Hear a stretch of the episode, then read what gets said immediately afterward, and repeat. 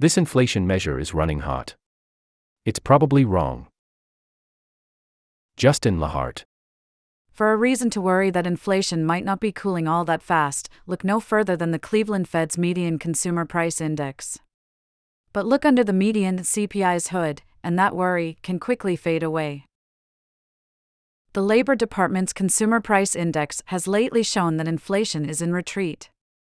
Economists polled by the Wall Street Journal expect the December reading, due out Thursday, will show that overall consumer prices were up 3.2% from a year earlier last month, still a bit warm, but a lot lower than the 6.5% registered in December 2022.